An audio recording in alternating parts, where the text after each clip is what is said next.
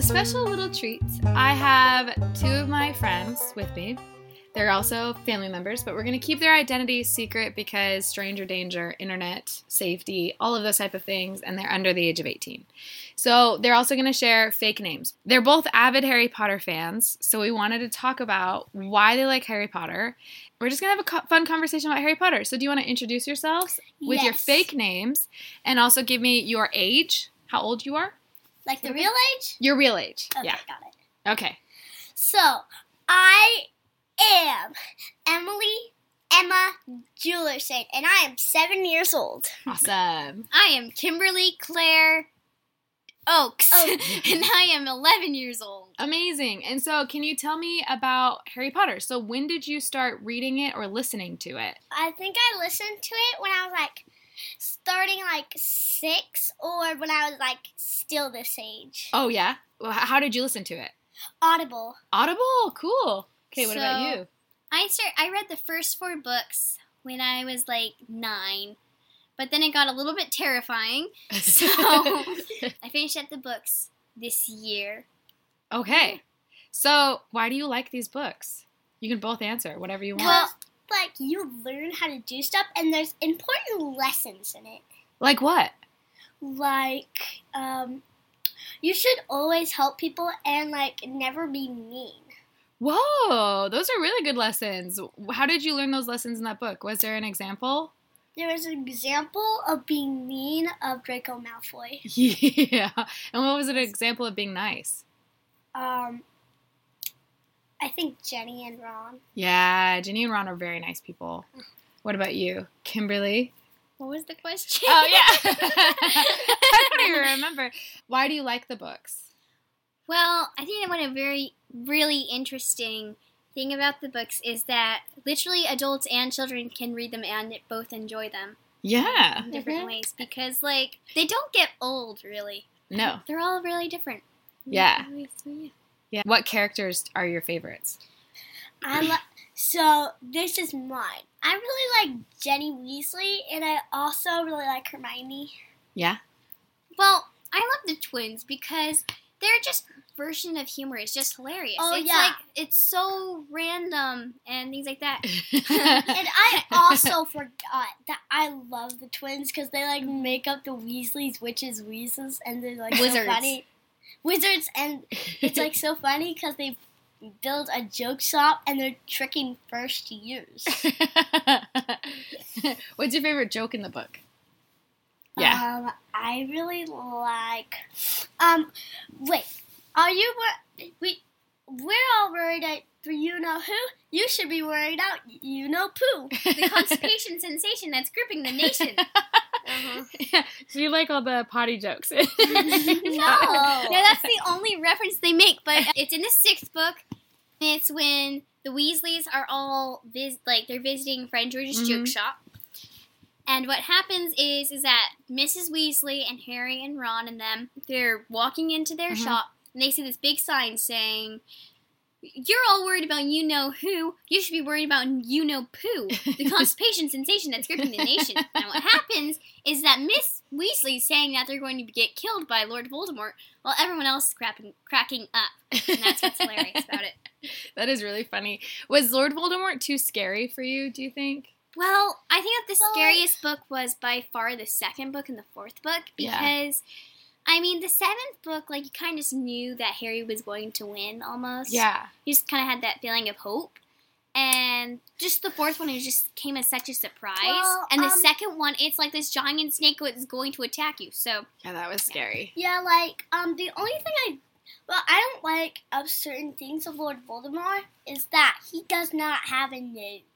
And the other thing that's creepy about the book is that apparently this book um spoiler here um she spoiled to me that Harry that Dumbledore dies, which is very sad, and Harry um dies then comes back to life. That's very very weird and a little bit scary. it is, it is. Colby, So, what? you need to put spoiler alert on here. I will I will definitely put spoiler alerts for all the people that haven't read the Spoiler books. alert. So this is a question I have for you. So there's a lot of different places and different parents who are saying that no one should be allowed to read Harry Potter. Why? I know. Do you agree with that or do you think it's important to read it? What do you think? I Because don't. there's no right Uh, like- or wrong answer here. Everybody gets to decide what they um like lo- want to read. Like if it's like rule breaking, like against the law, then like don't read it. But if it's like, well, I know that no um author would do that. But Yeah. everybody has a choice to read any book they want. They can read Harry Potter. It's just fine. Yeah. So I get what they mean in some areas. Like you don't want your kindergartner that's like maybe really advanced in reading to be reading a book like that because maybe their minds aren't really used Yeah. to that yet. Yeah. So I mean, I get that, but it's like I feel like if you're like in middle school or elementary, you should be allowed to. I mean, it shouldn't be like, well, you can't bring a book in. I feel like you should be Yeah. allowed to bring like Harry Potter in. I mean, having it at the school, it kind of just depends on the principal, but yeah, I just feel like as long as it's like in like a as more long as it, mature school Yeah. district, then yeah, yeah. So it kind of depends on the kid. yeah, is yeah, what you if guys are it's saying. like a preschooler and they have a really good comprehension, then I don't think so. But if it's a kindergarten, well, it's like kind of like if you're really brave and stuff, like Yeah. you can, your comprehension's really good, then maybe. Like if you're a first grader or a second grade, first grade or up, I think you could. Yeah. I think that that is so it really does depend on the kid, huh? Yes. Yeah. So, my last question for you is what big lessons have you learned from this book? So, you, I don't remember your name. I am Emily. Emily. Emily, Emily. Emily. Thank you. Emily, you shared that a big lesson was to be nice. Mhm. What other lessons have you guys learned from Ooh, reading these books? Well, it's like your parents are always near, like people who have died. hmm They're always near. They're always close. Yeah, like when Cedric Diggory died, it was all he was always close to like what's her name again? Cho Chang. yeah. She really liked Cedric, but he's still always always close to her. Yeah. Memories. Um, another one that I was thinking was um, Harry's parents, Lily and James, where it's like if you've noticed that like when Harry feels the most let down or like he's in like the hardest of situations, he sees his parents and like they make him feel better and happier. Just in the most Yeah. amazing ways. So I think that people They're Another never wrong. one is probably that work makes the dream work. Teamwork makes the dream. work. like you could see like the way in like the seventh book that um that the Gryffindors, Ravenclaws, and Hufflepuff said like they all had to group together in order to fight Mhm. Voldemort. yeah.